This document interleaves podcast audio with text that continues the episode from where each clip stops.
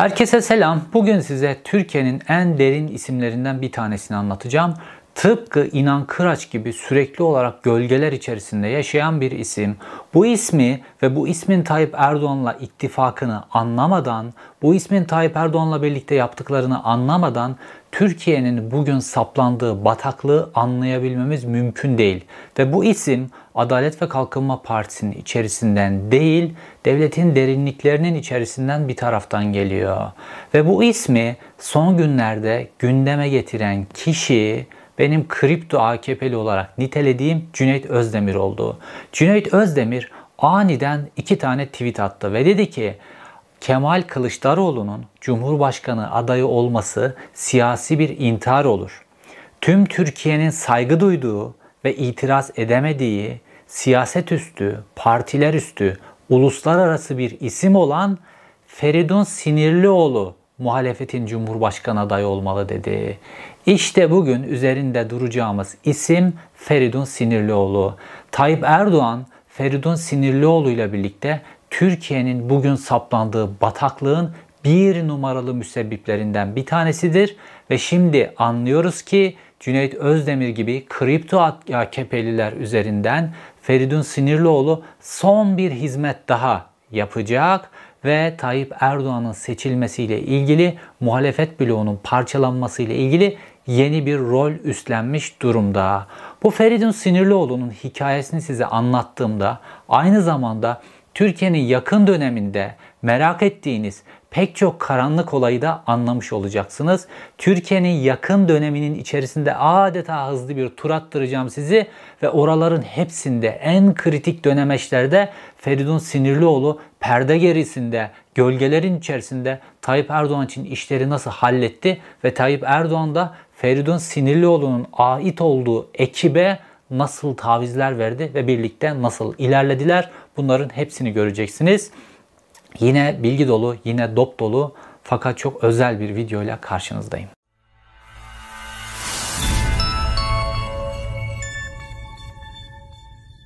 Türkiye Cumhuriyeti Dışişleri Bakanlığı Müsteşarlığı denen çok özel bir pozisyon vardı. Bu Cumhurbaşkanlığı sistemine geçmeden önce ve bu özel pozisyonu Atatürk kanunla belirlemişti. Müsteşarlar arasında sadece Dışişleri Bakanlığı müsteşarı kırmızı plakalı araç kullanırdı. Yani bakana denk bir araç kullanırdı ve bunu Atatürk kanunla yapmış. Türkiye Cumhuriyeti bürokrasisi içerisinde, devlet sistemi içerisinde Dışişleri Bakanlığı müsteşarı çok önemli bir pozisyonda bir adamdı.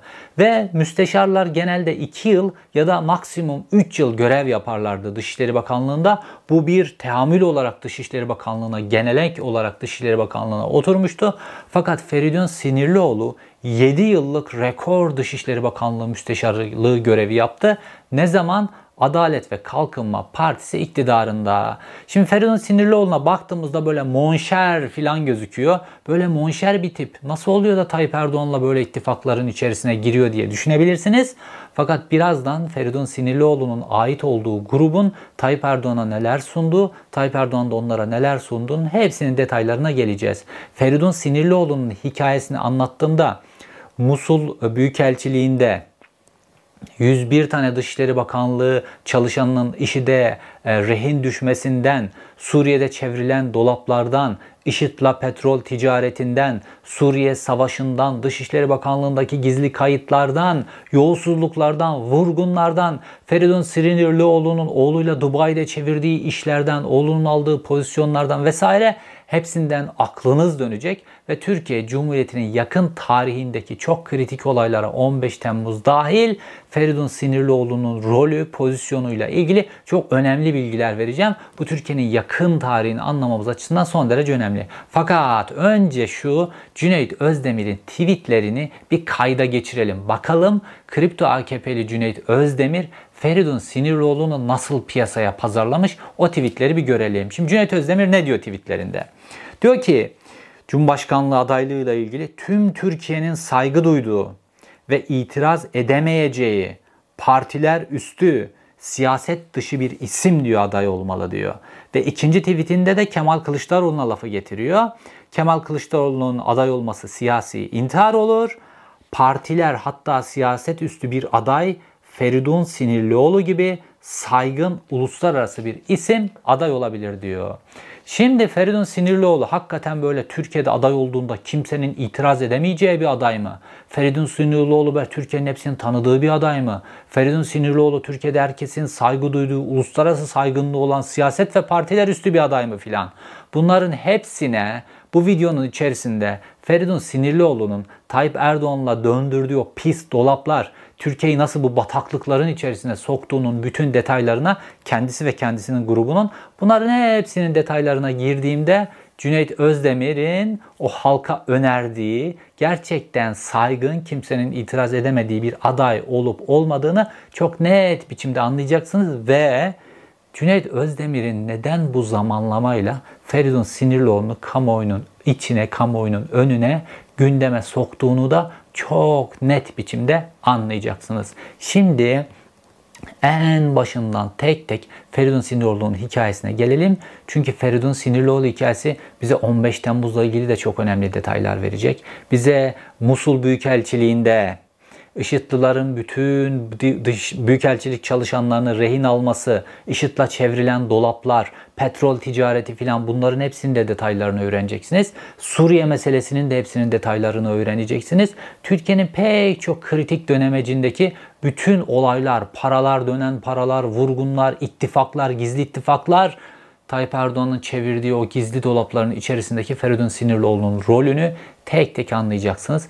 Yakın tarihin içerisindeki Feridun Sinirlioğlu'nun rolü ve yakın tarihin gerçek hikayesine şimdi başlayalım. Feridun Sinirlioğlu'nu anlayabilmemiz için önce ailesiyle ilgili birkaç bilgi vermek lazım. Feridun Sinirlioğlu'nun dayısı Hayrettin Erkmen. Süleyman Demirel için çok önemli isimlerden bir tanesi ve 1950'lerden 1980'lere kadar siyasetin içerisinde Dışişleri Bakanlığı bakanlık görevlerinde filan bulunuyor ve 12 Eylül'ün hemen öncesinde Dışişleri Bakanı olarak görev yapıyor 12 Eylül geldiğinde. Aynı şekilde Feridun Hadi Sinirlioğlu da 15 Temmuz'un hemen hemen öncesinde Dışişleri Bakanlığı Dışişleri Müsteşarlığı görevinde bulunuyor. İkisi de aynı pozisyonlarda, aynı noktalarda, kaderin aynı noktalarında benzer görevlerde bulunuyor. Şimdi Hayrettin Akmen Süleyman Demirel için önemli bir adam. Bunu aklınızda tutun çünkü birazdan Süleyman Demirel ile Feridun Sinirlioğlu bağlantısına da geleceğiz. Şimdi Feridun Sinirlioğlu 1982 yılında Dışişleri Bakanlığı'na giriyor.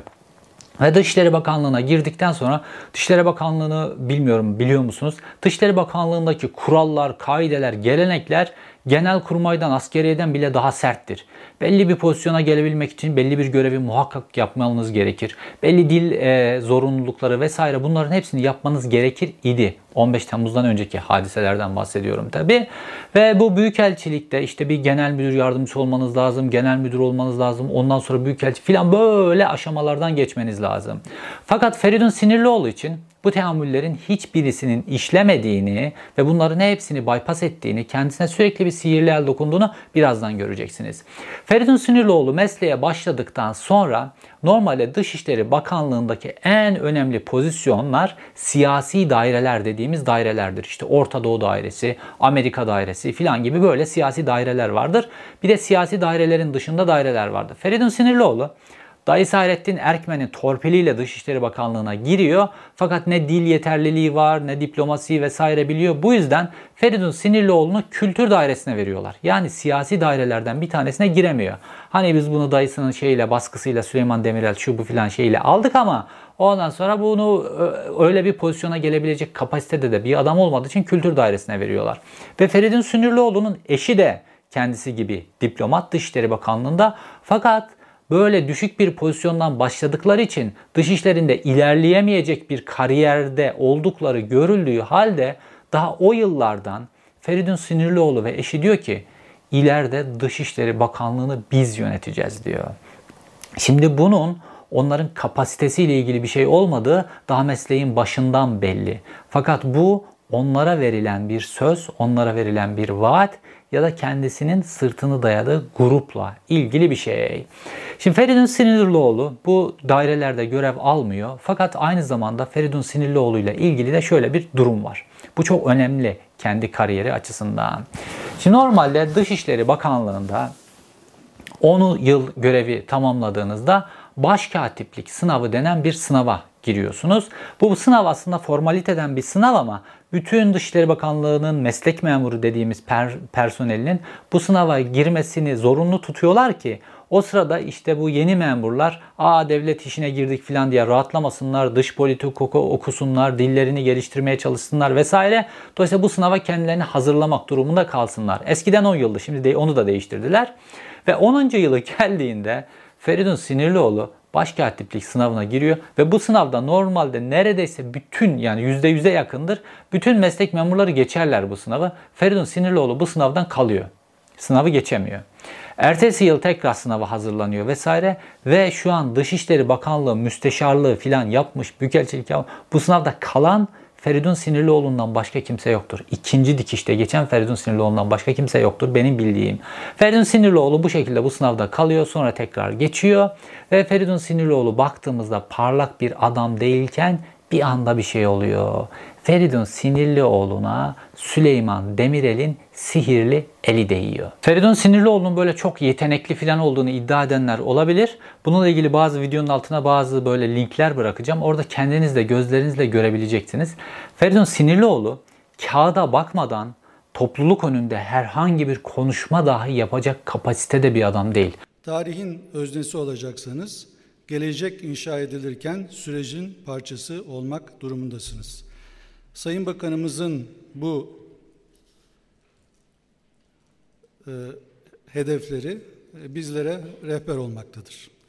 Türkiye coğrafi konumuyla ve tarihi derinliğiyle yine Sayın Bakanımızın kitabını yazacağı tarihi derinlikten bahsediyorum. Dün olduğu gibi bugün de yarın da Akdeniz Havzası'nda belirleyici bir oyuncudur ve böyle kalacaktır. Yüz küsür ülkeye yönelik olarak 3,5 milyar düzeyine çıkmıştır.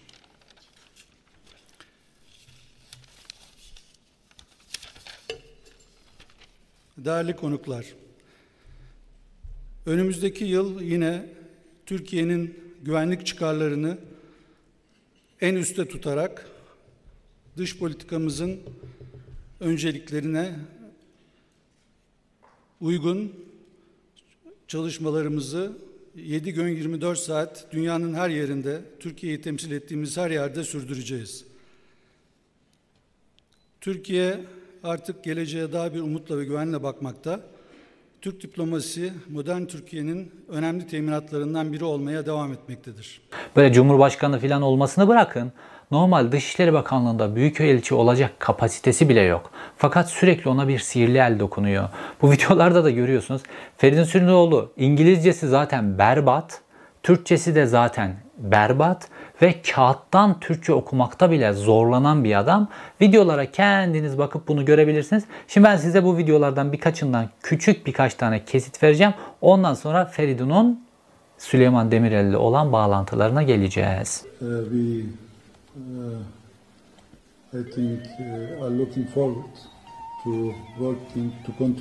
Gördüğünüz gibi Türkçe konuşmaktan aciz, İngilizce konuşmaktan aciz, kağıda bakmadan konuşmaktan aciz bir adam Türkiye'den nerelere geliyor ve neler çeviriyor bunları birazdan göreceksiniz.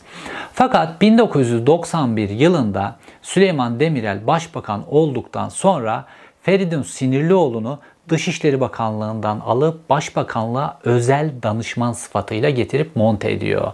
Sonrasında Turgut Özal vefat edince Süleyman Demirel Cumhurbaşkanı olunca Feridun Sinirlioğlu'nu alıp Cumhurbaşkanlığına Cumhurbaşkanı Dışişleri Bakanlığı, Cumhurbaşkanı Dışişleri Özel Danışmanı sıfatıyla bu sefer Cumhurbaşkanlığına getiriyor. Yani Feridun Sinirlioğlu'na sürekli olarak Süleyman Demirel el atıyor. Bunun nasıl bir bağlantı nedeniyle olduğuna az çok siz zaten tahmin ediyorsunuz. Süleyman Demirel böyle bürokrasinin içerisinde Feridun Sinirlioğlu'nu yükseltip tanıtmaya çalıştıktan sonra Feridun Sinirlioğlu'nun artık büyük, büyükelçi yapılması gerekiyor. Fakat Dışişleri Bakanlığı'nın çok sert kuralları var dediğim gibi. Bir kişinin büyükelçi olabilmesi için 3 kere yurt dışı göreve gitmesi gerekiyor. Fakat Feridun Sinirlioğlu 2 kere yurt dışına göreve gittiği halde tak büyükelçiliği yapılıyor. Hem de nereye? İsrail'e büyükelçiliği yapılıyor. Kafadan çok önemli bir yere. Fakat İsrail Feridun Sinirlioğlu açısından son derece önemli bir ülke ve Feridun Sinirlioğlu'nun önüne de bütün ülkelerin listesini koysanız seçeceği bir numaralı ülke İsrail. Bunun detaylarına birazdan geleceğiz. Ve İsrail Büyükelçisi olduktan sonra Feridun Sinirlioğlu roketlemeye başlıyor. İsrail Büyükelçiliğinden döndüğünde Feridun Sinirlioğlu kafadan Dışişleri Bakanlığı Müsteşar Yardımcısı oluyor. Şimdi bu pozisyon çok önemli bir pozisyon. Normalde müsteşar olabilmeniz için en az iki farklı ülkede büyükelçilik yapmış olmanız gerekiyor. Dediğim gibi her kademede kuralları yerle bir ediyor. Fakat Feridun Sinirlioğlu sadece bir ülkede büyükelçilik yapmış olmasına rağmen Dışişleri Bakanlığı müsteşarlığı pozisyonuna geliyor ve normalde Dışişleri Bakanlığı müsteşarları en az Dışişleri Bakanlığı'nda 35 yıl görev yapmış olan adamlardan oluşuyor. Ve normalde belki 50 tane böyle büyükelçi var. Dışişleri Bakanlığı müsteşarı yapılacak. Fakat Feridun Sinirlioğlu 10 yıl eksiği olmasına rağmen sadece bir ülkede büyükelçilik yapmış olmasına rağmen Dışişleri Bakanlığı müsteşarı yapılıyor. Niye? İlla Feridun Sinirlioğlu olacak. Bunu kim istiyor? Tayyip Erdoğan istiyor. Çünkü bir ittifak kuruluyor orada Tayyip Erdoğan'la Feridun Sinirlioğlu arasında. Sadece bununla mı sınırlı? Bununla sınırlı değil. Normalde Dışişleri Bakanlığı müsteşarları sadece 2 ya da 3 yıl görev yaparlar. Çünkü dediğim gibi Atatürk tarafından kanunla oluşturulmuş çok önemli bir pozisyon. Atatürk kanunla Dışişleri Müsteşarlığına kırmızı plaka vermiş. Dolayısıyla burası Dışişleri Bakanlığı müsteşarlarına hükümet görev süresini uzatmak isterse bile Dışişleri Bakanlığı müsteşarı bunu kabul etmezler. Çünkü burası böyle siyasetten çok farklı bağımsız devlet için görev olan görev pozisyonu olan bir nokta. Fakat Feridun Sinirlioğlu tam 7 yıl Dışişleri Bakanlığı müsteşarlığı koltuğunda oturuyor. Tarihte eşi benzeri olmayan bir hadise. Fakat olay bununla mı sınırlı? Bir de Feridun Sinirlioğlu'nun eşi var. Şimdi paçozluğa bakar mısınız? Feridun Sinirlioğlu müsteşarlık koltuğuna oturduktan sonra karısını getirip Dışişleri Bakanlığı müsteşar yardımcısı yapıyor. Yani karısını kendi yardımcısı yapıyor. Eşinin ismi Ayşe Sinirlioğlu. Kendisi Dışişleri Bakanlığı müsteşarı iken eşi Ayşe Sinirlioğlu Dışişleri Bakanlığı müsteşar yardımcısı yapıyor. Şimdi hani bugünlerde böyle AKP'lilerle ilgili çok söyleniyor ya işte bir rektör işte bilmem e, eşini, dostunu, akrabasını bilmem nereye atadı vesaire. Köy hizmetlerinde bile gözükmeyecek bir şey böyle. Köy hizmetlerini kötülediğimden falan değil. Ama köy hizmetlerinde bile görülmeyecek bir şey. Hiçbir rektörün karısını bu kadar ileriye gitmediler. AKP'liler bile gitmediler. Fakat Cüneyt Özdemir'in saygın, siyaset üstü, Türkiye'de hiç kimsenin itiraz edemeyeceği filan hatta uluslararası boyutta saygın dediği adam karısını tutup kendi yardımcılığına atıyor. Nerede bu saygınlık? Fakat Feridun Sinirlioğlu için kendi menfaati, kendi pozisyonu, kendi hedefleri söz konusu olduğunda ne ahlaki değerler, ne etik değerler, ne devletin gelenekleri, ne devlet adamlığı vesaire bunların hiçbirisi umrunda değil. Sadece ve sadece kendi hedefleri. Ne demiştim? Karısıyla birlikte Dışişleri Bakanlığı'na başladıklarında burayı bir gün biz yöneteceğiz demişlerdi. Çünkü onlara verilmiş olan bir söz var anlaşılan ve Feridun Sinirlioğlu doğru düzgün İngilizce dahi hatta doğru düzgün Türkçe dahi konuşamazken karısıyla birlikte Dışişleri Bakanlığı'nın en kilit iki pozisyonunu ele geçiriyorlar.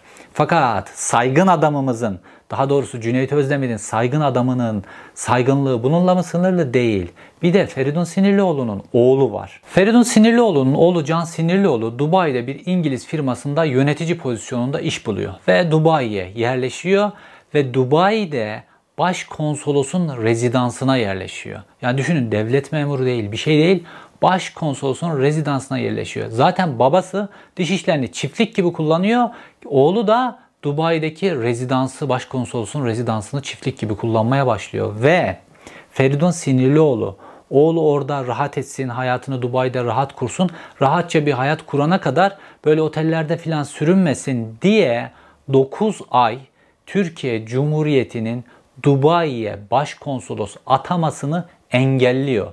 Ve oğlu rezidansta orada keyfi sefa içerisinde yaşıyor. Düşünün Türkiye'nin Dubai ile arasında inanılmaz ticaret var, giden var, gelen var, Türkiye'nin diplomatik ilişkileri var vesaire.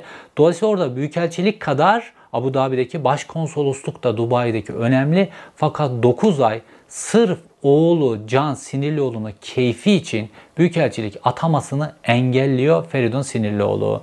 Şimdi karısını kendisine yardımcı yapıyor Dışişleri Bakanlığı'nda. Oğluna başkonsolosluğun rezidansını tahsis ediyor. Ve Cüneyt Özdemir çıkıyor diyor ki çok saygın, bütün Türkiye'nin saygı duyduğu, hatta uluslararası toplumun saygı duyduğu filan Feridun Sinirlioğlu gelsin Cumhurbaşkanı adayı olsun Tayyip Erdoğan'a karşı da seçim kazanacakmış filan. Feridun Sinirlioğlu kim? Saygınlık kim? Fakat şuraya da bir parantez açmam lazım. Şimdi bu tip adamlar böyle devlette önemli pozisyonlarda bulunmuş adamların ne hikmetse çocuklar hep böyle İngiliz şirketinde, Amerikan şirketinde filan pozisyon alıyorlar. Hal mesela Milli Savunma Bakanı Hulusi Akar'ın oğlu bir Amerikan şirketinde yönetici pozisyonda, en tepe yönetici pozisyonda Türkiye'de. Bakıyorsunuz herkesi CIA'nin adamı ilan eden, herkesi Amerikancı ilan eden Cem Gürdeniz, General Cem Gürdeniz'in daha doğrusu Amiral Cem Gürdeniz'in Mavi Vatan vesaire bununla ilgili pek çok propaganda yapan kendisinin oğlu Amerika'da bir şirkette üst düzey yönetici.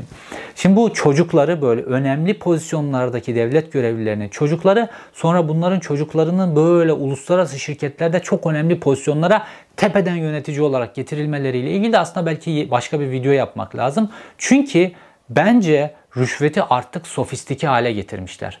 Adamlara böyle devletten işler veriyorlar herhalde bunlar. Önemli pozisyonlardaki devlet adamları olduğu için ya da tavizler veriyorlar. Bunun karşılığında rüşveti uzun vadeli alıyorlar. Yani adam getirip çanta içerisinde parayı böyle tonla önüne koymuyor. Onun yerine oğlunu götürüp böyle çok önemli bir pozisyona alıyor. 15-20 yıllık kontratlar 15-20 yıl içerisinde yüklü maaşlarla o rüşveti ödüyor. Oğulları rahat ediyorlar. Amerikan şirketinde yönetici, İngiliz şirketinde yönetici filan. Bu da ayrı bir video konusu. Fakat bununla mı Feridun Sinirlioğlu'nun rezillikleri? Şimdi önce rezilliklerini anlatıyorum. Sonra Türkiye'nin tarihindeki en önemli kırılma noktalarındaki rollerini anlatacağım. Bir rezilliğini de anlatayım. Şimdi bu Feridun Sinirlioğlu tabii Dışişleri Bakanlığı personeli böyle gittiklerinde lüks restoranlarda yemek yiyorlar filan ağırlama, temsil filan işleri var. Fakat sonra bunların hepsini getirip faturalarıyla ispat etmeleri lazım. Nerede yedi, ne yedi, ne amaçla bu ağırlama masrafları yapıldı, nerede kalındı filan bunların hepsinin ortaya konması lazım. Şimdi Dışişleri Bakanlığı müsteşarlığı önemli bir pozisyon olduğu için Dışişleri Bakanlığı müsteşarının yaptığı harcamaları bir tane daire başkanının sadece kontrol atıp imza atması lazım. Bir daire başkanı, herhangi bir daire başkanı. Feridun Sinirlioğlu yurt dışına gittiğinde 20-30 bin euroluk yemek faturası getiriyor. Birkaç günlük ziyarette 20-30 bin euroluk yemek faturası getiriyor. Ve Dışişleri Bakanlığı'ndaki daire başkanları baktıklarında yani kabul, burada bir yolsuzluk, bu paranın üzerine çökülme filan bu işlerin olduğu çok net olduğu için fatura da yok ortada. Sadece adam göstermiş bu şekilde. Göstermiş bu kadar harcadım diye göstermiş. Dolayısıyla kimse imza atmıyor ve Feridun Sinirlioğlu'nun müsteşarken özel kalem müdürü Dışişleri Bakanlığı'nda koridor koridor gezip bir tane Dışişleri Bakanlığı'ndaki daire başkanına onun masraflarını onaylatmak altına imza atmak için koşturup duruyor. Böyle paraya da tamih, tamah eden bir adam. Dolayısıyla böyle saygınlık, uluslararası saygınlık bunların hepsi hikaye. Zaten karısına oğluna bunları yapanın başka alanlarda böyle devletin, milletin hakkını böyle hukukunu düşünmesi zaten düşünülemez bile. Şimdi de o Feridun Sinirlioğlu şu an nerede görevli biliyor musunuz? Birleşmiş Milletler'de Türkiye'nin daimi temsilcisi. Şu an Amerika'da Birleşmiş Milletler'de Türkiye'yi temsil ediyor. Orada dönen dolaplar, dönen paralar, Türkiye'nin çıkarları filan onları artık hayal edin siz. Şimdi gelelim sıcak gündemin yakın tarihteki çok önemli sıcak hadiselerin içerisindeki Feridun Sinirlioğlu'nun başlık başlık rollerine. Feridun Sinirlioğlu'nun derinliğini anlamanız açısından size bir fotoğraf göstereceğim. Şimdi Dışişleri Bakanı Mevlüt Çavuşoğlu Amerika'ya gidiyor. Ve Feridun Sinirlioğlu da Amerika'da şu an Birleşmiş Milletler daimi temsilcisi olduğu için en üst düzeydeki devlet görevlisi pozisyonda. Dolayısıyla Feridun Sinirlioğlu'nun Dışişleri Bakanlığı'nı karşılaması lazım. Şimdi görüyorsunuz fotoğrafta Dışişleri Bakanı Mevlüt Çavuşoğlu uçağın merdivenlerinden iniyor. Feridun Sinirlioğlu ile arasında 1-1,5 metre mesafe kalmış. Feridun Sinirlioğlu'nun kafasında küllah, elleri cebinde, bakanla arasında 1,5 metre mesafe ver. Tenezzül edip kafasındaki küllahı çıkarmıyor. Tenezzül edip ellerin ceplerinden çıkarmıyor. Sonra bakanla tokalaştıktan sonra ellerini geri cebine koyuyor. Bu şekilde yine bakanla çekilmiş başka bir fotoğrafı var. Bakan konuşma yapıyor. Kendisi Külhan Bey gibi ellerini arkasında kıçının üzerine koymuş. Bakan o vaziyette dinliyor. Şimdi bu fotoğrafları niye böyle veriyor Feridun Sünürlüoğlu? Niye böyle rahat? Kendisinin amiri pozisyondaki Dışişleri Bakanı'ndan niye daha rahat? Ellerini niye böyle cebine koyuyor, kıçının arkasına koyuyor? Çünkü Dışişleri Bakanı'na diyor ki Mevlüt Çavuşoğlu'na burada benim borum öter. Bu bakanlık benden sorulur. Çünkü ben bu bakanlıktaki bütün kontrolü ele geçirmek için Tayyip Erdoğan'la ittifak yaptım. Tayyip Erdoğan'a bazı tavizler verdirttim kendim ve ekibim. Tayyip Erdoğan da bana bu pozisyonu verdi. O yüzden bakanı elinin kıçının arkasına atarak dinler. Bakanı kafasında küllahla karşılar. Böyle bir adam Feridun Sinirlioğlu. Aynı şekilde Ahmet Davutoğlu ile olan ilişkisi de böyle. Normalde Ahmet Davutoğlu böyle inanılmaz egolu bir adamdır. Fakat Feridun Sinirlioğlu'yla geçmişten dayanan bir ilişkileri var. İkisi de İstanbul Erkek Lisesi mezunu. Ve Ahmet Davutoğlu böyle şimdi, şimdi bunlar böyle 28 Şubat'ta öyle mağdurduk böyle mağdurduk falan diyorlar ya. Ahmet Davutoğlu 28 Şubat'ta harp akademilerinde ders veriyordu. Ve Ahmet Davutoğlu'na harp akademilerindeki bu ders verme işini ayarlayanın da dönemin Cumhurbaşkanı Süleyman Demirel'in dış politika baş danışmanı olan Feridun Sinirlioğlu olduğu söylenir. O 28 Şubat'ta Ahmet Davutoğlu'na Harp Akademilerinde ders verip 28 Şubat'ın şiddetinden korunma olanağı sağladı. Ahmet Davutoğlu da Dışişleri Bakanı olunca Feridun Sinirlioğlu'nu Dışişleri Bakanlığı müsteşarı yaptı. Al gülüm ver gülüm. Ve enteresanı Feridun Sinirlioğlu normalde bak, bonşerlerin arasında bir de bakana sayın bakanım ya da efendim diye hitap etmesi lazım. Fakat Ahmet Davutoğlu'na hocam diye hitap ediyordu. Ve Ahmet Davutoğlu'nun hatta bir videosu var. Onu bulamadım. YouTube'dan silmişler. Ahmet Davutoğlu büyükelçilerle konuşuyor.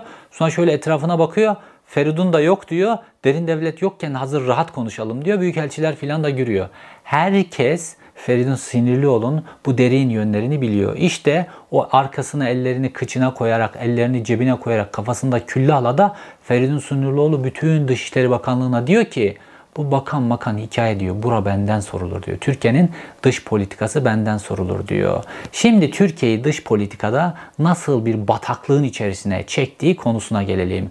Türkiye'yi ısrarla Feridun Sinirlioğlu Orta Doğu'nun içerisine çekmek için neler çevirdi bunlara gelelim. Türkiye'yi batıdan koparmak için Türkiye'nin 100 yıllık geleneğini nasıl ortadan yok ettiği kısmına gelelim. Şimdi şöyle bir örnek verilir. Adalet ve Kalkınma Partisi'nin ilk yıllarındaki ekonomideki başarısıyla ilgili derler ki Kemal Derviş döneminde işte Adalet ve Kalkınma Partisi'nin daha sonra Ali Babacan'ın devam ettirdiği işte o reformlar süreci, yapısal reformlar, ekonominin raylarının yerine oturtulmasını hep Kemal Derviş yaptı, AKP'de devam ettirdi.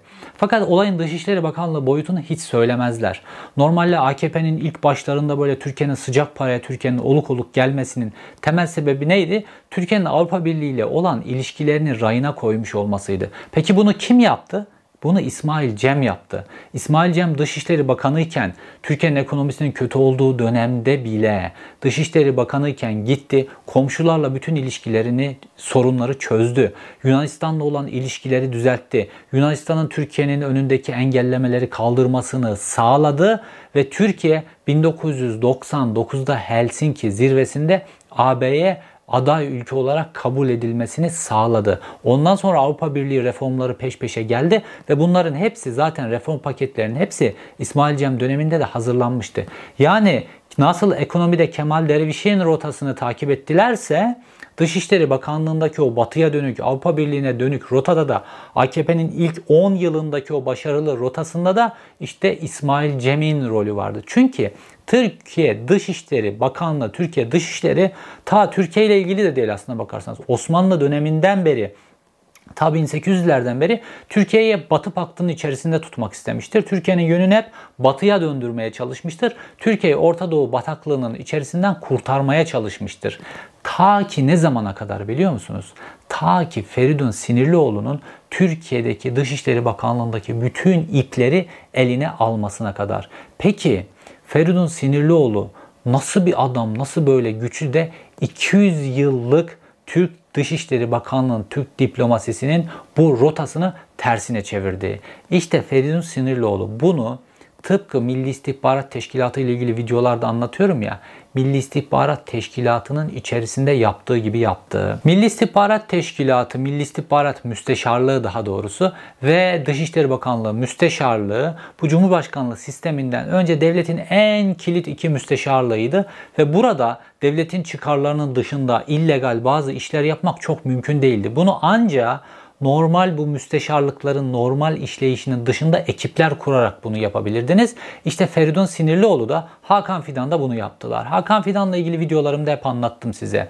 İşte Sadık Üstün, Kemal Eskintan bunlardan birkaç tane isimden daha oluşan bir ekip kurdu. Yeni bir yapılanma kurdu ve bunlar doğrudan müsteşara bağlı olarak başka hiç kimseye bağlı olmadan doğrudan müsteşara bağlı olarak bütün bu saydığım 15 Temmuz'a giden bütün o süreçteki illegal işleri bu adamlara yaptırdı.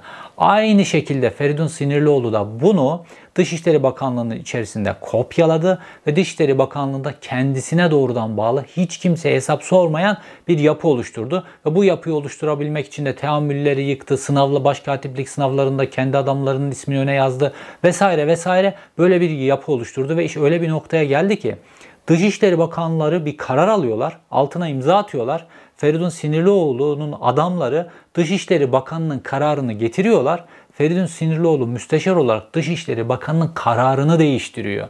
Ve buna da hiç kimse bir şey diyemiyor. Niye? Çünkü Dışişleri Bakanlığı'ndaki bütün ipler Feridun'un elinde ve buna bir şey diyen yanar. Ondan sonra işte Türkiye'nin yönünün Orta Doğu bataklığına dönmesi süreci bu ekip sayesinde oldu. Yoksa normal Dışişleri Bakanlığı bürokrasisi buna direnir Türkiye'nin yönünü asla Orta Doğu Bakan Orta Doğu bataklığına çevirmezdi. Fakat Dışişleri Bakanlığı bu paralel yapılanmayla bypass edildiği için Feridun ve adamları Feridun'un Tayyip Erdoğan'ın emrine tahsis ettiği adamları Türkiye'yi bu noktaya getirdiler. Peki Feridun Sinirlioğlu Tayyip Erdoğan için ne yapıyor? Feridun Sinirlioğlu Tayyip Erdoğan için 3 tane temel konuyu takip eder. Bunlar içerisinde çok büyük rant var. Fakat Türkiye'nin de inanılmaz aleyhine olan konular. Bunlardan birisi Kuzey Irak konusu, diğeri Suriye konusu ve sonuncusu da İsrail konusu. Şimdi Feridun Sinirlioğlu İsrail Büyükelçisi iken İsrail için o kadar önemli bir adam ki o zaman İsrail ile Suriye arasında gizli görüşmeler gerçekleşiyordu. Bu gizli görüşmelerde Feridun Sinirlioğlu İsrail'i temsil ederek bu görüşmelere katılıyordu. İsrail'in bu kadar güvendiği adam. Sonrasında bunu ranta çevirdiler Tayyip Erdoğan'la birlikte. Şimdi Kuzey Irak'ta ne var? Kuzey Irak'ta petrol var. Musul, Kerkük petrolleri. Ve bu petrol gelirleriyle ilgili de Kuzey Irak bölgesel yönetimiyle bizim sınırımızda olan bölgesel yönetimle Kuzey Irak merkezi yönetimi arasında bir çatışma var. Kuzey Irak merkezi yönetimi diyor ki Irak anayasası gereği bu petrol gelirleri bütün Irak halkına ait. Bu gelirler Irak merkezi bütçesine gelmeli. Oradan sizin payınızı ödemeliyiz diyor. Irak bölgesel yönetimi de diyor ki hayır diyor biz bu petrollerin hepsi bizim Irak merkezi yönetimine hiçbir pay veremeyiz diyorlar. Ve vermiyorlar da. Fakat bu petrolün satılması lazım. Paraya dönüştürülmesi lazım. O iş nasıl olacak? İşte o işi Feridun Sinirlioğlu çözüyor ve Tayyip Erdoğan'ın gözüne tam olarak girdiği nokta bu. Feridun Sinirlioğlu Irak petrollerini çalınıp aslında bir anlamda Irak petrolleri Türkiye'ye getiriliyor. Türkiye üzerinden İsrail'e satılıyor. İşte bu mekanizmayı kuran Feridun Sinirlioğlu. Fakat Milli İstihbarat Teşkilatı bu mekanizmaya karşı çıkıyor. Ve Milli İstihbarat Teşkilatı gizli ibareli bir e, rapor hazırlıyorlar. Ve bu gizli ibareli raporu Dışişleri Bakanlığı'na gönderiyorlar. Ve diyorlar ki Irak anayasası son derece açık. Irak anayasasına aykırı biçimde bu petrolleri Türkiye'ye taşıyıp Türkiye üzerinden İsrail'e satarsanız bu ileride Türkiye ile Irak arasındaki ulusal çıkarlara zarar verir diyor. Yani diyor ki Milli İstihbarat Teşkilatı lisanı münasiple para için Türkiye'ye böyle bir ihanet yapmayın diyor. Fakat Feridun Sinirlioğlu Dışişleri Bakanlığı'ndaki bütün ipleri eline geçirdiği için bu raporu sümen altı yapıyor ve bu rapor hiçbir zaman devletin kilit kurumlarında gündeme gelmiyor ve üzeri Tayyip Erdoğan'la da birlikte kapatılıyor. Fakat Milli İstihbarat Teşkilatı bununla ilgili uyarıyor. Tabi bir de Suriye meselesi var ki bu Suriye meselesindeki petrol meselesi Feridun Sinirlioğlu'nun hem ekonomik anlamda hem de Tayyip Erdoğan ve ailesinin ekonomik anlamda çok büyük bir atılım yaptıkları bir ortak mekanizma. Ve burada da Feridun Sinirlioğlu ile Tayyip Erdoğan partner ortak ve inanılmaz büyük bir vurguna imza atıyorlar. Tıpkı Irak petrollerindeki olduğu gibi. Çünkü Irak petrolleri de illegal bir taşımacılık olduğu için pek çok şey kayıt altında değil. Bunun parası da Halkbank'a yatıyor. Ondan Feridun da Tayyip Erdoğan da bunlar da paylarını alıyorlar. Fakat Suriye meselesi daha büyük bir lokma. Şimdi Suriye petrollerinde tıpkı Irak petrollerindeki yaptıkları gibi şirket üzerinden bir mekanizma kullanıyorlar. Çünkü Irak petrollerinde de Genel Enerji isimli bir şirket kuruluyor ve bu şirket üzerinden Irak petrolleri kaçırılarak İsrail'e satılıyor ve bu genel enerji üzerindeki işi de e, Feridun Sinirlioğlu'nun kardeşinin üzerinden hallediyorlar. Bu genel enerjinin kurucuları da işte bu ekşi, eski Akşam Gazetesi, Show TV vesairelerin sahibi olan Mehmet Emin Kara diye bir iş adamı vardı ya. Bu genel enerjinin kurucusu Mehmet Emin Kara Mehmet Serpil diye NATO müteahhiti olarak bilinen bir adam. Sonrasında bu genel enerjinin %50'si çok ilginç biçimde Amerika'nın böyle en derin ailelerinden filan söylenir ya Rothschild ailesi genel enerjinin %50'si buna satılıyor. Belki de Feridun Sinirlioğlu'nun oğlunun bir anda Amerikan şirketinde çok üst düzey bir maaşla, çok üst düzey bir pozisyonla Dubai'de iş bulmasının sırrı işte burada genel enerji üzerinden dönen dolaplar ve genel enerjinin aniden bir Amerikan firmasına yarısının satılması hadisesi. Aynı şeyi benzer şirket üzerinden iş çevirme hadisesini biraz daha böyle kendilerine yontacak şekilde bu sefer Suriye üzerinden yapıyorlar. Biliyorsunuz bu 2004 süreçlerinde vesaire IŞİD bir anda Suriye'de hakim oldu ve Suriye'de çıkartılan petrollerin tek hakimi IŞİD oldu ve IŞİD bu Suriye petrollerini satarak, e, çalarak satıyordu. Ve Power Trans denen bir şirket kuruldu. Bu Power Trans, Trans şirketi kimin? Doğrudan Berat Albayrak'ın. Ve bu Power Trans şirketi üzerinden Suriye halkının petrollerini IŞİD çok ucuz fiyata Power Trans firmasına veriyordu ve Power Trans firması da bu petrolleri Türkiye'ye kaçak olarak getiriyordu ve Türkiye'nin limanları üzerinden vesaire bunlar satılıyordu. Fakat yine aynı şekilde Milli İstihbarat Teşkilatı'nın içerisindeki dürüst görevliler bir rapor düzenliyorlar. Gizli ibareli bu raporu devletin kurumlarına gönderiyorlar ve diyorlar ki Power Trans isimli şirket IŞİD'den petrol satın alıyor ve bunu Türkiye'ye getiriyor diyor. Ve bunu aynen dairesini söyleyeceğim. Milli İstihbarat Teşkilatı Dışişleri Bakanlığı'nda da Dışişleri Güvenlik İstihbarat Genel Müdür Yardımcılığına gönderiyor. Ve burada da Feridun Sinirlioğlu'nun en has adamı var. Daha sonra Tiflis Büyükelçisi olacak. Fatma Ceren Yazgan. Bu o pozisyonda görev alıyor ve bu raporu doğrudan sümen altı ediyorlar ve bu Power Trans'la ilgili mesele de tamamen kapanmış oluyor devlet açısından. Fakat Power Trans üzerinden IŞİD petrolünü getirdiler. IŞİD, IŞİD'e para kazandırdılar. IŞİD o paralarla silahlar satın aldı. Binlerce, on binlerce masum öldü. Kadınlara tecavüz edildi. Suriye coğrafyası kom, komşumuzdaki inanılmaz güvenlik zafiyetinin ortaya çıkması, Türkiye'ye mülteci akını olması vesaire bunların hepsi nasıl oldu? Türkiye'nin Berat Albayrak'ın Power Trans üzerinden IŞİD'i finanse etmesiyle oldu. IŞİD bu petrol üzerinden öylesine büyük paralar kazandı ki bu paralarla öylesine büyük silahlar satın aldı ki bu silahları da yine kendileri sattılar onlara. Sonra Suriye coğrafyasında, Irak coğrafyasında öyle bir kaos meydana getirdi ki sonrasında yüz binlerce mülteci dalgasına neden oldu ve bu mültecilerden en büyük kısmı Türkiye'de kaldı, bir kısmı Avrupa'ya gitti. Bunların hepsi neden yapıldı biliyor musunuz? oradaki o petrolden kendi ceplerini doldurmaları için ve bu petrolden Feridun Sinirlioğlu ve ailesi de kendi cebini doldurdu. Oradaki o petrol firmalarında vesaire kendi yakınları vesaire pozisyonlar alıp kendi ceplerini doldurdular. Daha doğrusu mekanizmayı kurdular. Kendi ceplerini doldurdular. Berat Albayrak, Tayyip Erdoğan kendi cebini doldurdu. Yani yüz binlerce, milyonlarca varil petrolden söz ediyoruz. Ve o kadar ki sudan ucuz fiyata neredeyse alınıyor IŞİD'lilerin elinden ve getiriliyor. Sonra iç piyasaya da sürülüyor, dış piyasaya da sürülüyor. Sonrasında ne oluyor? Türkiye mülteci dalgasının. Mülteci dalgasının bedelini Türkiye çekiyor. Neden? Bunlar cebini doldurması için. İşte Feridun Sinirlioğlu Böyle bir saygın adam Cüneyt Özdemir, Feridun Sinirlioğlu'nu eğer araştıracaksan işte böyle araştırman lazım. Fakat olay burada bitiyor mu? Yok, deva, devamı var. Çünkü IŞİD'le artık öyle ilişkiler içerisine giriyorlar ki IŞİD bunları parayla kendisine bağladığını fark ettiği noktada IŞİD bir şey istiyor onlardan. Diyor ki o dönem dediğim gibi IŞİD'le olan bu ilişkileri Milli İstihbarat Teşkilatı'nın içerisinde de rapor eden adamlar var. Aynı zamanda Emniyet Teşkilatı'nın içerisinde de bu işin aktivi, IŞİD'in aktivitelerinden, Türkiye içerisindeki aktivitelerinden, radikallerin aktivitelerinden rahatsız olan kişiler var. Özellikle de Adana, Hatay vesaire sınır bölgesindeki hakimler, savcılar ve emniyet görevlileri ve bunlar yakalayabildikleri kadar, siyasi baskıdan nefes alabildikleri kadar pek çok IŞİD'liyi tutuklayıp hapse atıyorlar. Tutuklayıp hapse atıyorlar, tutuklayıp hapse atıyorlar. Sonrasında IŞİD artık böyle önemli pozisyondaki kişileri mesela Türkiye tedavi gelmiş olsa da yakalanmış şu bu filan bunları kurtarabilmek için Türkiye'ye baskı yapmaya başlıyor. Diyor ki Türkiye hapishanelerindeki adamlarımızı bırakın diyor. Bırakmazsanız diyor petrolü size satmayacağız diyor.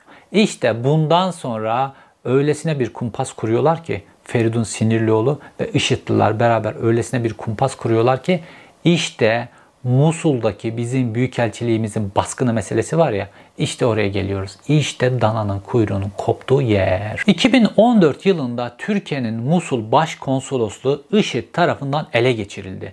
Ve Türkiye Cumhuriyeti'nin 101 tane çalışanı vatandaşı IŞİD'in eline rehin düştü. Türkiye'nin tarihindeki en kara lekelerden birisi. 101 tane vatandaşınız bir terör örgütünün eline rehin olarak düşüyor ve bütün dünyada bir numaralı haber oluyor bu. Ve hiç kimse hiçbir vatandaşını Musul'da kaptırmamışken peki Türkiye nasıl bu vatandaşlarını kaptırıyor? Türkiye bu kadar aptal bir ülke mi? Hayır. Feridun Sinirlioğlu ve ekibi bu işi kumpas olarak Türkiye'nin başına kuruyorlar. Çünkü orada bir pazarlığa ihtiyaçları var. Çünkü devletin içerisinde bu pazarlığa direnen bazı kişiler var. Şimdi IŞİD böyle ilerliyor. Musul'da ilerliyor ve IŞİD Musul'da ilerledikçe de işte e, Erbil'deki konsolosluktan, Bağdat'taki büyükelçilikten sürekli Dışişleri Bakanlığı'na yıldırım mesajlar geçiliyor ve Türkiye'nin Musul Büyük Musul Konsolosluğu'nun IŞİD'in eline düşeceğinden bahseden yıldırım telefonlar, kriptolu mesajlar vesaire. Fakat Feridun Sinirlioğlu kılını kıpırdatmıyor ve bu mesajların Dışişleri Bakanı'na vesaire buna iletilmemesiyle ilgili de çeşitli talimatlar veriyor. Her şeyi kendine bağlıyor. Fakat kendisi o sırada Amerika Birleşik Devletleri'ne bir ziyarette bulunuyor. Ve en sonunda işler öyle kızışıyor ki Musul'daki görevliler de artık o büyükelçilikteki görevliler vesaire onlar da artık Dışişleri Bakanlığı'na ulaşmaya çalışıyorlar ve telefonlar açılıyor sürekli olarak. Şimdi büyükelçi olan Başak Yalçın var. O zaman Feridun Sinirlioğlu'nun özel kalem müdürü olarak görev yapıyor. Artık böyle sürekli telefonlar ya rehin düşecek bunlar telefonları gelince en sonunda diyor ki lütfen beyefendiye bu tip konularda rahatsız etmeyin diyor. Ve telefonları kapatıyor. Ondan sonra Musul Büyükelçiliği IŞİD'in eline düştü. Hatta rehin düşmeden önce Neçeven Barzani arıyor konsolosluktaki görevlileri diyor ki ya biz peşmerge ile gelelim sizi oradan bir koridorla çıkartalım orada diyor. Fakat merkezden talimat gelmediği için bir türlü bunu da kabul etmiyorlar. Sonunda IŞİD geldi. O içinde başkonsolosunda bulunduğu 101 tane içinde özel harekat polislerinde bulunduğu 101 kişiyi rehin aldı ve götürüp bir tane iki katlı bir binanın içerisine tıktılar. Ondan sonra büyük konsolosluktaki kasasında bulunan paralar, oradaki özel harekat polislerinin silahları, Türkiye Cumhuriyeti'nin bayrağı gönderden indirildi. Türkiye Cumhuriyeti Dışişleri Bakanlığı'nın çok özel kriptolama cihazları IŞİD'in eline geçti. Onları hangi devlete sattılar, ne yaptılar onları da bilmiyoruz. Türkiye rezil oldu dünyanın gözünün önünde. Ve sonrasında bu pazarlık süreci başladı. Fakat bu pazarlık sürecini bozan bir gelişme oldu. O gelişme de şuydu.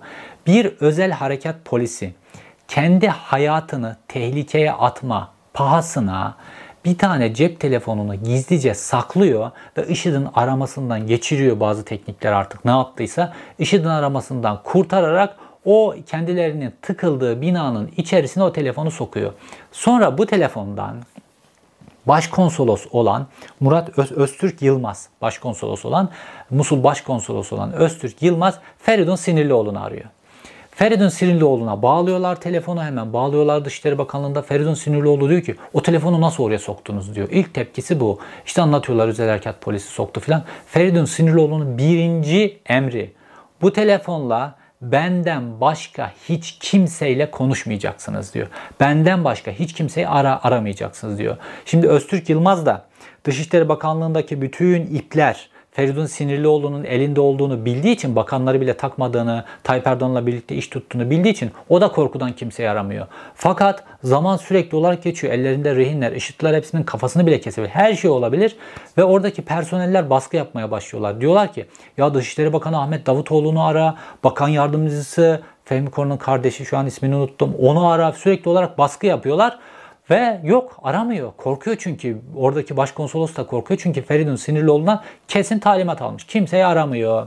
En sonunda artık Feridun Sinirlioğlu'nu böyle arıyorlar tabii zaman zaman. Feridun Sinirlioğlu artık öyle bir noktaya geliyor ki laballiye bakın. Diyor ki ya duştan yeni çıktım birazdan görüşelim falan gibi konuşmalar daha iyi oluyor. Hatta o başkonsolos hatırlarsanız IŞİD e, daha sonra bu rehineleri bıraktıktan sonra başkonsolosun yüzünde bir yara vardı. O yara da normalde IŞİD'lilerin darbi değil. İçte öyle bir gerilim oluyor ki ellerinde telefon olmalarına rağmen bir türlü iş ilerlemeyince öyle bir gerilim oluyor ki oradaki aşçı başkonsolosu darp ediyor. Yüzündeki iz oradaki başkonsoloslukta çalışan aş, aşçının senin yüzünden oldu bu işler diye başkonsolosa saldırması neticesinde oluyor. Sonrasında pazarlık masası kuruluyor. Sonrasında artık devlet öyle bir noktaya geliyor ki 101 tane çalışanı devleti düşürdükleri duruma bakın. 101 çalışan IŞİD'in elinde rehin. Aileler medya sürekli demeç veriyor. Türkiye'nin bir numaralı gündemi artık devlet ne yapmak durumunda kalıyor? Hapisteki IŞİD'in istediği azılı adamları IŞİD'e teslim edip o 101 tane Türkiye Cumhuriyeti'nin vatandaşını, devlet görevlisini kurtarmak zorunda kalıyor. Çünkü neden? Normalde bütün bu Feridun Sinirlioğlu vesaire bunlar bütün bu tezgahı kurmadan önce Türkiye Cumhuriyeti'nin görevlileri Türkiye'deki bu böyle IŞİD'le olan temaslardan, petrol ticaretinden, Türkiye'nin Suriye'nin içerisine sokulmasından, Türkiye'nin Orta Doğu bataklığına çekilmesinden son derece rahatsız idiler ve buna engellemeler koyuyorlardı. Ve dolayısıyla normal devlet mekanizmasının içerisinde bu IŞİD'lıları Türkiye Cumhuriyeti'nin cezaevinden çıkartıp IŞİD'e teslim edemezlerdi. Ve IŞİD artık işi bu adamları vermezseniz bu petrolü kesiyoruz artık Power Trans'a petrol vermeyeceğiz dediği noktada ceplerine akan para kesilmesin diye tuttular o adamları yem ettiler. O 101 çalışanı yem ettiler. IŞİD'e böyle bir koz verdiler. IŞİD de bu kozu kullan yani karşılıklı IŞİD'le danışıklı dövüş yaptılar ve sonrasında bu 101 çalışan bu tarafa getirildi. Bütün o azılı IŞİD'liler de o tarafa gönderildi. Onlar da gittiler orada insan öldürdüler, kafa kestiler, tecavüz yaptılar. Her şeyi yaptılar ondan sonra. O coğrafya iyice cehenneme çevirdiler. Sonların bazıları da Türkiye'de gelip özgürce yaşamaya devam etti. O da ayrı hikaye. Musul baskın olayı budur. Musul'da göz göre göre 101 kişinin yem edilmesinin sebebi IŞİD'in Power Trans'a petrol vermeyeceğim baskısıdır. Bu sebeple o insanları götürdüler, onlara yem ettiler, sonra da çözdüler. Sonra IŞİD Trans'a petrol vermeye devam etti. Berat Albayrak'ın cebi doldu, Tayyip Erdoğan'ın cebi doldu, Feridun Sinirlioğlu'nun cebi doldu. Türkiye Cumhuriyeti ise rezil oldu, rüsva oldu bütün dünyada. Kimse IŞİD'e bir tane diplomatını kaptırmazken Türkiye Cumhuriyeti bütün başkonsolosluk personelini, binası, kriptolama cihazı, bayrağı, parası, özel hareket polislerinin silahı, silah namuslu filan hani onlarla birlikte kaptırdılar. Olay bu kadar rezil boyutta bir hadise. Fakat bununla mı sınırlı? Bununla sınırlı değil. Bir de meşhur bir ses kaydı var. Hatırlar mısınız bu meşhur ses kaydını? Bu ses kaydında e, işte hep Hakan Fidan'ın böyle 4 tane adam gönderir Suriye tarafına. Onlar 8 tane füze buraya atarlar. Dolayısıyla Suriye ile savaş çıkar. Hep bu eksende konuşuldu. Fakat o ses kaydında esas üzerinde durulması gereken şeyler Feridun Sinirlioğlu'nun o toplantıda Hakan Fidan'a ve toplantının diğer katılımcılarına söyledikleriydi. Şimdi gelelim bu kısma Cüneyt Özdemir'in saygın Feridun'unun bu karanlık boyutuna. 2004 yılının Mart ayı 4 kişi Türkiye Cumhuriyeti'nin Dışişleri Bakanlığı'nda çok önemli bir toplantı yapıyorlar. 4 kişi kim? Genelkurmay 2. Başkanı Yaşar Güler, MİT Müsteşarı Hakan Fidan, Dışişleri Bakanı Ahmet Davutoğlu ve Dışişleri Bakanı Müsteşarı Feridun Sinirlioğlu. Bu dört kişi toplantı yapıyorlar. Toplantının ana gündemi Süleyman Şah Türbesi'nin taşınmasıyla ilgili mesele. Fakat Konu bir anda Suriye'ye Türk Silahlı Kuvvetleri'nin bütün olarak girip adeta Suriye savaş açması meselesine geliyor. Şimdi bu ses kaydında dediğim gibi hep şu konuşuldu. Hakan Fidan'ın böyle çok sembolik bir lafı var. Diyor ki işte eğer savaş açacaksak bize bir gerekçe lazımsa 4 tane adam gönderirim Suriye tarafına onlar bu tarafa 8 tane füze atar al sana gerekçe oradan savaş çıkar diyor. Hep bu eksende konuşuldu. Fakat konuşmanın bütününü böyle internette de YouTube'da da bulabilirsiniz. Konuşmanın bütününü dinlemeniz lazım. Konuşmanın bütününü dinlediğinizde ortaya şu tablo çıkıyor. Aslında Dışişleri Bakanı Ahmet Davutoğlu ve Hakan Fidan Suriye'ye girilmesi konusunda çekimser. Fakat Yaşar Güler ve Feridun Sinirlioğlu Suriye'ye girilme konusunda inanılmaz ısrarcılar. Neden? Bu çok ilginç. Normalde Feridun Sinirlioğlu şu an Birleşmiş Milletler daimi temsilcisi olamıyordu. Tayyip Erdoğan ne yaptı biliyor musunuz? Ona özel bir alavere, dalavere, değişiklikler, kanun değişiklikleri falan yaptı. Feridun Sinirlioğlu'nun yaş haddinden emekli olması gerektiğine rağmen tuttu onu Birleşmiş Milletler daimi temsilcisi yaptı Amerika'ya. Aynı şekilde Yaşar Güler de Genelkurmay Başkanlığından emekli olması gerekiyordu. Onunla ilgili de yasal düzenleme yaptılar. Yaşar Güler'i de Genelkurmay Başkanlığında tuttular yaş haddi geçmesine rağmen. Bu iki adamdan Tayyip Erdoğan vazgeçmiyor ve Tayyip Erdoğan'la birlikte bu iki adam işte bu vurgun, bu sınırdaki dönen dolaplar filan bunlardan hep beslenen adamlar oldukları için ve bir ekibin adamları oldukları için bunlar Suriye, Türkiye'yi, Türk ordusunu sokmak için inanılmaz ısrarlılar. Orada bu iki adamın derin yönlerini filan da bildikleri için aslında böyle hafif fren, fren yapıyorlar ve kara, çekimser duruyorlar. Hakan Fidan ve ha, e, Ahmet Davutoğlu. Ben o zaman bu ses kaydı yayınlanınca filan başka şeyler düşündüm bu ses kaydı yayınlanınca. Fakat şu an şunu düşünüyorum. Bu ses kaydını muhtemelen Ahmet Davutoğlu ve Hakan Fidan yayınlattı. Çünkü Tayyip Erdoğan da var bu iki manyağın arkasında. Bunlar Türkiye'yi Suriye bataklığına sokacaklar. Çünkü en başlangıcında daha Ahmet Davutoğlu biraz yüksekten koyuyor freni fakat ikisinin ısrarını görünce böyle Ahmet Davutoğlu da ne yapacağını bilmiyor. Çünkü arkalarında kimin olduğunu Tayyip Erdoğan olduğunu bildiği için. Şimdi konuşmanın dördüncü dakikasına gelirsek. Konuşmanın dördüncü dakikasında diyor ki Ahmet Davutoğlu. Sayın Paşam zaten adamların kapasitesini bildiğimiz için biz girmeyelim diyoruz. Yani Suriye'nin şu anda yapabileceği farklı şeyler var. Sayın Paşam biz zaten adamların kapasitesini bildiğimiz için biz girmeyelim diyoruz. Şimdi bakın efendim, makine kimya endüstrisi bizim Sayın Bakan'ın emrinde değil mi efendim? Efendim, yani şu anda parayla Katar mühimmat arıyor. Peşin para. E, ürün üretsin versinler. Sayın Bakan'ın emrinde. diyor. Genelkurmay 2. Başkanı Yaşar Güler'e. Biz girmeyelim diyoruz adamların kapasitesini bildiği için. Davutoğlu devam ediyor diyor ki diplomasi neyi gerektiriyorsa onu yapalım diyor. Hakan Fidan da iyi düşünelim falan filan iyi hazırlanalım filan gibi şeyler söylüyor. Neden?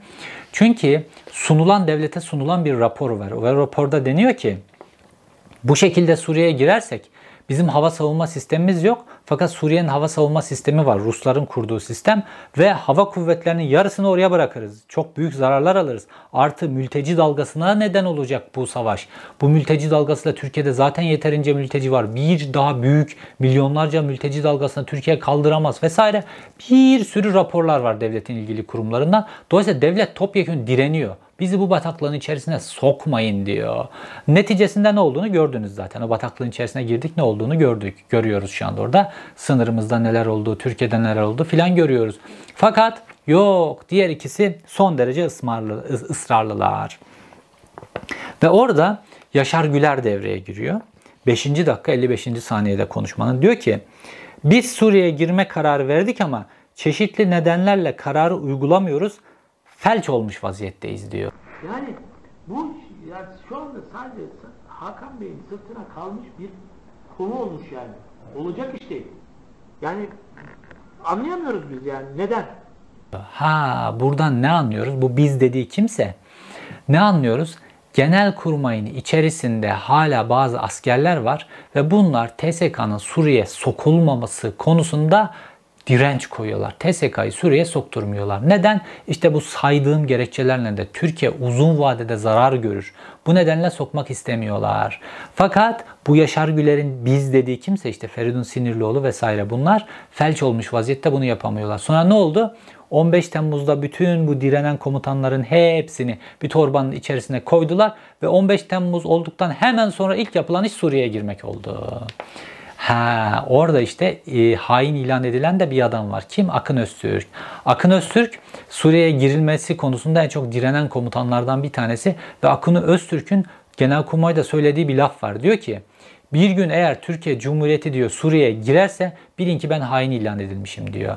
Ve gerçekten de 15 Temmuz'da daha 15 Temmuz'da Akın Öztürk evinde pijamalarıyla otururken hiçbir şeyden haberi yokken Akın Öztürk'ü bir numara ilan ettiler. Kim? İşte bu Feridun Sinirlioğlu ve ekibi.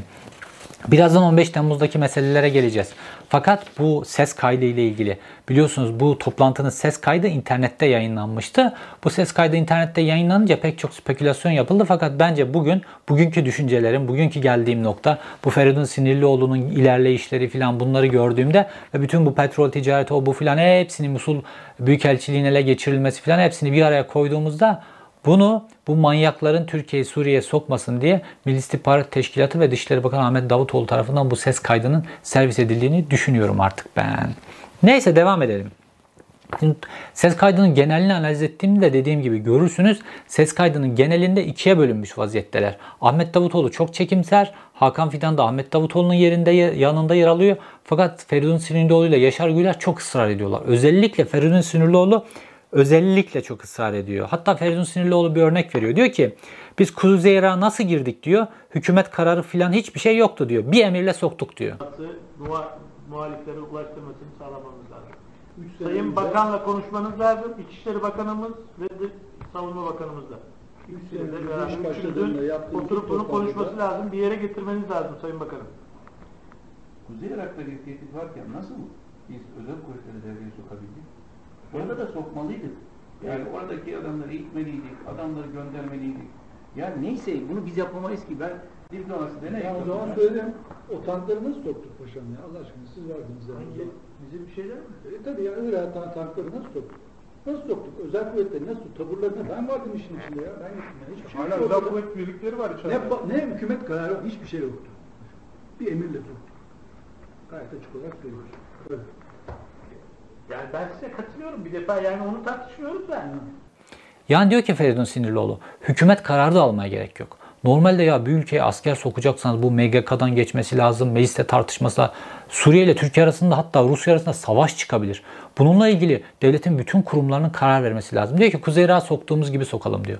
Diplomasiden, uluslararası hukuktan bu kadar bir haber. Türkiye Kuzey Irak'a nasıl operasyon düzenliyor? Terörle mücadele kapsamında. Türkiye'ye işte saldıran e, PKK'lılar sonra o tarafa geçiyorlar diye Türkiye'de meşru müdafaa hakkını uluslararası hukukta kaynaklanan bundan nedeniyle giriyor.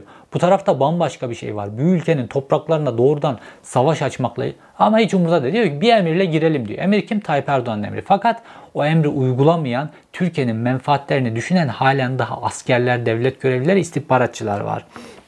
Ve bir emirle sokalım diyor ama bunun umrunda değil. Fakat oradaki bölünmeyi tam o ses kaydındaki bölünmeyi net olarak görüyoruz. Sonra Sinirlioğlu devam ediyor. Diyor ki Suriye'ye müdahale uluslararası hukuka uygun diyor. Orada IŞİD var deriz diyor. Kimse de itiraz etmez diyor. IŞİD güzel gerekçe. IŞİD için girdik falan deriz. Kimse de itiraz et. Ama girince ne oldu? Ya bütün ülkeler dediler ki ya sizin başka ülkenin topraklarında ne işiniz var falan dediler. Neyse. Girelim diyor işte çok sağlam gerekçe arkamızda olur vesaire. Feridun Sinirlioğlu sürekli sürekli ısrar ediyor. Artık böyle Feridun Sinirlioğlu'nun ısrarları öyle bir noktaya geliyor ki diyor ki Yaşar Güler'i, Yaşar Güler'i de kendi tarafına çekiyor ya böyle. Diyor ki ya diyor genelkurmayda bir toplantı olmuş. Amerikalılar fly zone yani uçuşa yasak bölge planlarını dağıtmışlar diyor. E, IŞİD'e dönük harekatın uluslararası zemini var. Bunu El-Kaide diye tanımlayacağız ve El-Kaide çerçevesinde zaman 1373 var falan yani öyle yok. Olursa zaten Orada bir sürü orada bir tereddüt yok. Ayrıca Şimdi Yaşar Güler Yaşar Güler orada sessiz kalıyor. Yani adam normalde Amerikalılar orada uçuşa yasak bir bölge oluştursalar zaten sorun yok. Amerikalılar uçuşa yasak bölge oluşturduktan sonra Orada artık e, Suriye'nin hava savunma sistemi, Rusların hava savunma sistemi bypass edilmiş demektir. Dolayısıyla Türkiye kara birlikleriyle girer, F-16'larını rahat uçurur. Orada istediği her şeyi yapar. Türkiye yeter ki uçuşa yasak bölge demek Amerika'nın havada böyle onlarca uçak bulundurması ve bütün Suriye'nin Rusya'nın hava savunma sistemini blok etmesi demek. Amerika zaten böyle bir karar alsa Türkiye ile paylaşır. Ki Amerika Rusya ile böyle bir gerilimin içerisinde şu an Ukrayna'da bile giremiyor. Suriye için öyle bir gerilimin içerisine Amerika hayatta girmez. Ama adam Feridun Sinirlioğlu sırf o toplantıdan böyle bir karar çıkarmak, Dışişleri Bakanlığı'nı MIT'i ikna edebilmek için tutuyor ortaya böyle bir yalan atıyor. Fakat Yaşar Güler bile artık ya tamam ısrar ediyoruz da yalanı bu kadar boyuta da taşımayalım diye orada Yaşar Güler bile e, tornistan yapmak zorunda, sessiz kalmak zorunda kalıyor. Şimdi normalde orada ne beklersiniz? Orada Feridun Sürünlüoğlu diplomat. Normalde diplomatlar diplomatinin diplomasinin bütün yolları tükendikten sonra yani diplomatın rolü orada diplomasiyi savunmak, askerin rolü savaşı savunmak filan. Ondan sonra fakat orada bakıyorsunuz Feridun Sirioğlu Dışişleri Bakanlığı müsteşarı gibi diplomasinin zirvesinde bir adam girelim Allah girelim, girelim Allah girelim diye sürekli olarak ısrar ediyor. Bu ses kaydını da çok iyi analiz etmek lazım. Feridun Sinirlioğlu'nun Türkiye'yi nasıl Orta Doğu batağına soktuğu açısından. Ve Feridun Sinirlioğlu'nun İsmail Cem'in İsmail Cem'le birlikte artık son dönemini tamamlayan, Türkiye'nin yönünü batıya dönen, Dışişleri Bakanlığı perspektifini tamamen yerle bir ettikten sonra Feridun Sinirlioğlu ve ekibi kendilerini Tayyip Erdoğan'a biat ettirdikten sonra Tayyip Erdoğan onlara para verdi. Tayyip Erdoğan onun ekibine pozisyon verdi. Şu an Feridun Sinirlioğlu'nun ekibi Dışişleri Bakanlığı'ndaki bütün kilit pozisyonlarda. Bütün hep bunların hiçbirisi AKP'li değil ha. Bunların hepsi böyle kendi hayatları bakımından bakarsanız çok seküler, çok monşer falan gözüküyorlar. Fakat tek şeyleri AKP'nin her dediğini yapmak, AKP'nin her dediğini yapmanın karşılığında da Tayyip Erdoğan'ın bunların cebini misliyle doldurması. Yani Feridun Sinirlioğlu Dışişleri Bakanlığı'nda kendisini Tayyip Erdoğan'a satabilecek bir ekip oluşturdu. Ve bu ekibin en kilit adamları şu an büyükelçiliklerde, bu Dışişleri Bakanlığı'ndaki önemli pozisyonlarda, genel müdürlüklerde, siyasi dairelerde ve bunların hepsi kendilerini Tayyip Erdoğan'a peşkeş çektiler. Bunun karşılığında da Tayyip Erdoğan onların cebini doldurdu. Fakat paranın oluk oluk akması için Türkiye'nin bu tip çatışmaların içerisine girmesi lazımdı. Feridun Sinirlioğlu bunu yaptı. Ama Feridun Sinirlioğlu ve ekibinin bir de 15 Temmuz'daki rolü var. Şimdi 15 Temmuz'da en önemli yerlerden birisi Dışişleri Bakanlığı fakat hiç konuşulmaz. Ve Feridun Sinirlioğlu'nun şöyle bir özelliği var ve bu tamamen yasa dışı. Normalde hep Tayyip Erdoğan eleştiriliyor ya, ya Tayyip Erdoğan işte liderlerle baş başa görüşüyor. Normalde Tayyip Erdoğan liderlerle yaptığı baş başa olan görüşmeler devletin kanun, kural ve geleneklerine göre daha sonra Tayyip Erdoğan ne görüştüğünü bir devlet görevlisi, bununla ilgili maaş alan devlet görevlileri var. Bir devlet görevlisine anlatması lazım. Onun da hepsini yazıp kayıt altına alıp devletin arşivlerine konması lazım. Yani Tayyip Erdoğan dahil, geçmişin bütün başbakanları, cumhurbaşkanları dahil devlet pozisyonunda bulundukları için baş başa yaptığı görüşmeleri dahi kayıt altına almaları gerekiyor. Çünkü orada verdikleri sözler, taahhütler, Türkiye'nin perspektifiyle ilgili şeyler var. Her bir Türkiye Cumhuriyeti vatandaşını bağlayan şeyler var. Tayyip Erdoğan yapmadığı gibi Türkiye Cumhuriyeti bürokrasisinde yapmayan ikinci bir kişi var. O da Feridun Sinirlioğlu. Ve 15 Temmuz'un öncesinde de sonrasında tıpkı dayısı gibi nasıl 80 önce darbesinde dayısı Dışişleri Bakanlığı'ndaki en kilit pozisyondaysa Feridun Sinirlioğlu 15 Temmuz darbe girişiminin öncesinde en kilit pozisyonda ve 15 Temmuz'un öncesinde de sonrasında da bazı kişilerle yaptığı uluslararası düzeyde bazı mevkidaşlarıyla vesaire yaptığı görüşmelerde 15 Temmuz sürecinde Tayyip Erdoğan her şeyi Feridun Sinirlioğlu'na bıraktı. Bu görüşmeler yaptı Feridun Sinirlioğlu ve hiçbirisini kayda geçirmedi. Orada Feridun Sinirlioğlu kendisi anlatmasa Türkiye Cumhuriyeti adına ne konuştuğu, ne taahhütler verdi, ne yaptı filan bunları hiçbir biçimde öğrenemeyeceğiz. Fakat 15 Temmuz gecesi bazı enteresan diplomatlar Dışişleri Bakanlığı'na geliyorlar. Ve daha hiç böyle darbe girişiminden, darbeden, askerlerin hareketliliğinden vesaire bahsedilmezken çok ilginç kişiler Dışişleri Bakanlığı'na geliyorlar. Şimdi bunların isimlerini ve bu adamların ilginç bağlantılarını size tek tek söyleyeceğim. Mesela Aykut Ünal. Bu adam kim biliyor musunuz bu Aykut Ünal? Abidin Ünal'ın oğlu. Yani 15 Temmuz olduğunda Hava Kuvvetleri Komutanı olan Abidin Ünal'ın oğlu. Kendisi Dışişleri Bakanlığı'nda çalışıyor. Düşünün oraya geliyor. Kendisinin babası düğünden sözde rehin alıyor, götürülüyor. Ya senin bir darbe girişiminden haberin varsa önce babana söyle. Hava Kuvvetleri Komutanı olan babana söyle. Yok Dışişleri Bakanlığı'na geliyorlar, bütün hazırlıkları falan aç, her şeyleri hazırlıyorlar. Kendisi 15 Temmuz gecesi aniden böyle Dışişleri Bakanlığı'na geliyor. Ve e, daha sonra da bu Madrid Büyükelçisi falan oldu. Ödüllendirildi falan. Ve Abidin Ünal da emekli olunca hemen oğlunun yanına Madrid'e gidiyor. Şimdi orada ev mev falan fişmeken oraya yerleşmeye çalışıyorlar. Tıpkı böyle işte başkalarının falan bunun gibi komutanların falan da 15 Temmuz'da önemli olan isimlerin de İngiltere'de orada burada ev almaya çalıştıkları gibi. Bir de darbedeki kilit bir yer var biliyorsunuz. Kara Havacılık Okulu. Hani bu Kara Havacılık Okulu'ndan helikopterler bütün hep oradan kalktı filan MİT müsteşarını kaçıracaklardı falan filan. Bu Kara Havacılık Okulu'nun komutanı Tüm General Hakan Atınç. Bunun yeğeni Başar Başol var. Bu Başar Başol da Hakan Menderes'i, e, Hasan e, Menderes'i, Adnan Menderes'i, Hasan e, Hakim, Salim Beşor'un torunu e, kendisi. Bir de e, Görkem Barış Tekin var. Bu da işte bu meşhur diplomatların vesaire bunların isim listelerini oluşturması filan bunlardan çok önemli bir adam. Bir de Bağdat Büyükelçisi olan daha sonra Fatih Yıldız var. Bir de az önce ismini verdiğim Fatma Ceren Yazgan var.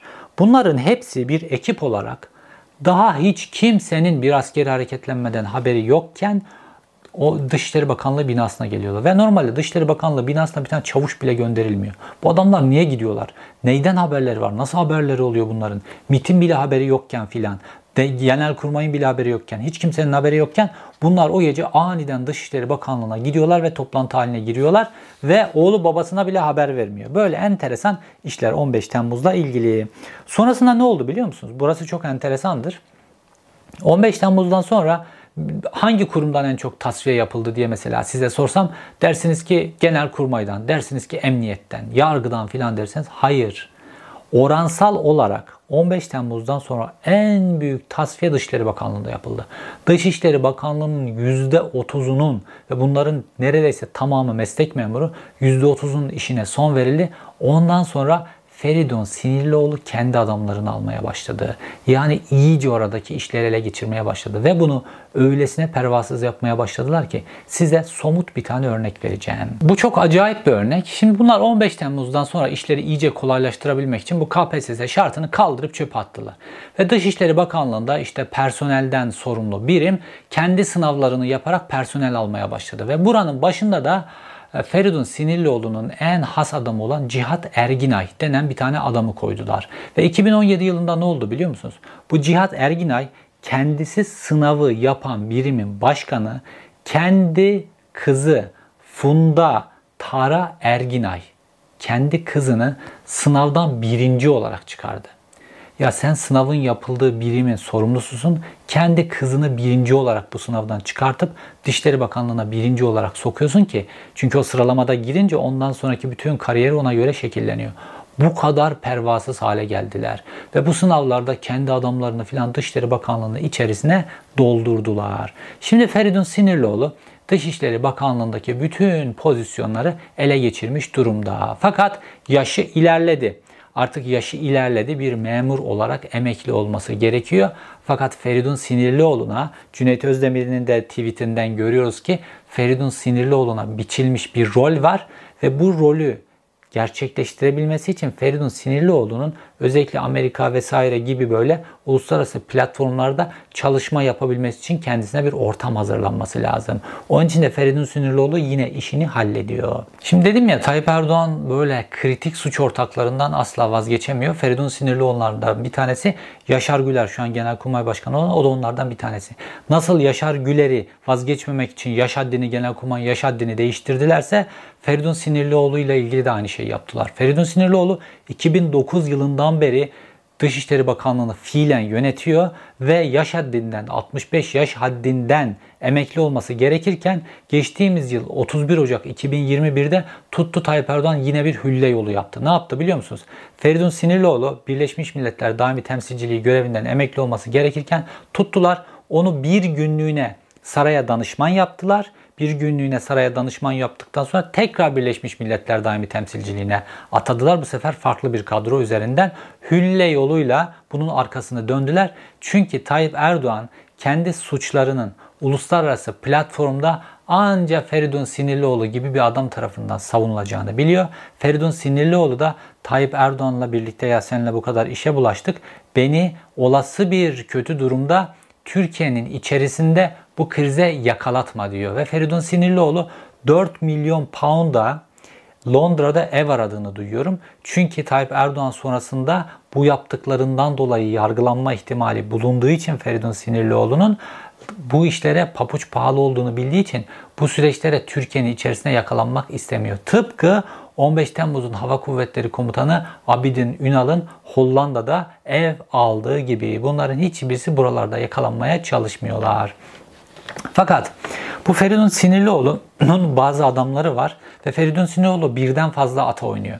Bunlardan bir tanesi İyi Parti'de Aydın Sezgin. Bu Feridun Sinirlioğlu'nun en klas adamlarından bir tanesidir. Onu götürdü İyi Parti'ye yerleştirdi.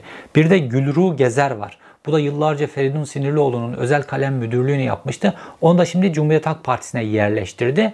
Ve yakında o da Mehmet Ali Çelebi gibi. Çünkü Güllü Gezer'in de işte dedesi Genelkurmay Başkanı ve o da askerlerle falan ilişkili birisi. O da Mehmet Ali Çelebi gibi yakında gider vatan millet için Adalet ve Kalkınma Partisi'ne katılabilir. Fakat CHP'de de İyi Parti'de de adamları var. Şimdi onun CHP ve İyi Parti'deki adamları bizim siyaset üstü bir adaya ihtiyacımız var diye sürekli olarak İyi Parti'nin içerisinde, CHP'nin içerisinde Feridun Sinirlioğlu'nun ismini gündeme getiriyorlar. Ve burada Cüneyt Özdemir de devreye giriyor ve Cüneyt Özdemir de buranın medyaya. Neden? Çünkü savunmaları da şu. Şimdi Kemal Kılıçdaroğlu'nun adaylığı olması ya da onların deyimiyle adaylığını dayatması durumunda altılı masadaki liderlerin hepsi işte aday olmak isterler netice itibariyle. Dolayısıyla burada bir çatışma çıkar. Bu yüzden biz liderlerin dışında bir aday yapalım. Ama liderlerin dışında aday yapalım derken akıllarına Ekrem İmamoğlu falan gelmiyor. Akıllarına daha böyle ağdalı laflar kullanıyorlar.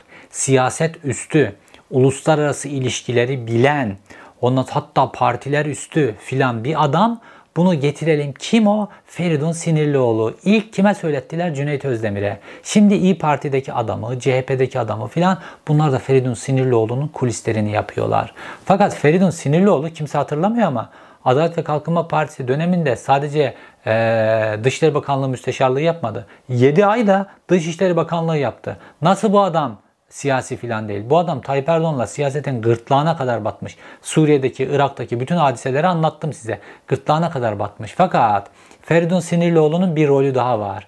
Aynı hatırlıyor musunuz? Ekmelettin İhsanoğlu'nda da böyle oldu. O da İslam Kalkınma Ajansı bilmem ne filandı. Orada çok saygındı filan. İşte Cumhurbaşkanlığı konumuna böyle siyaset dışı saygın bir ismi getirelim filan.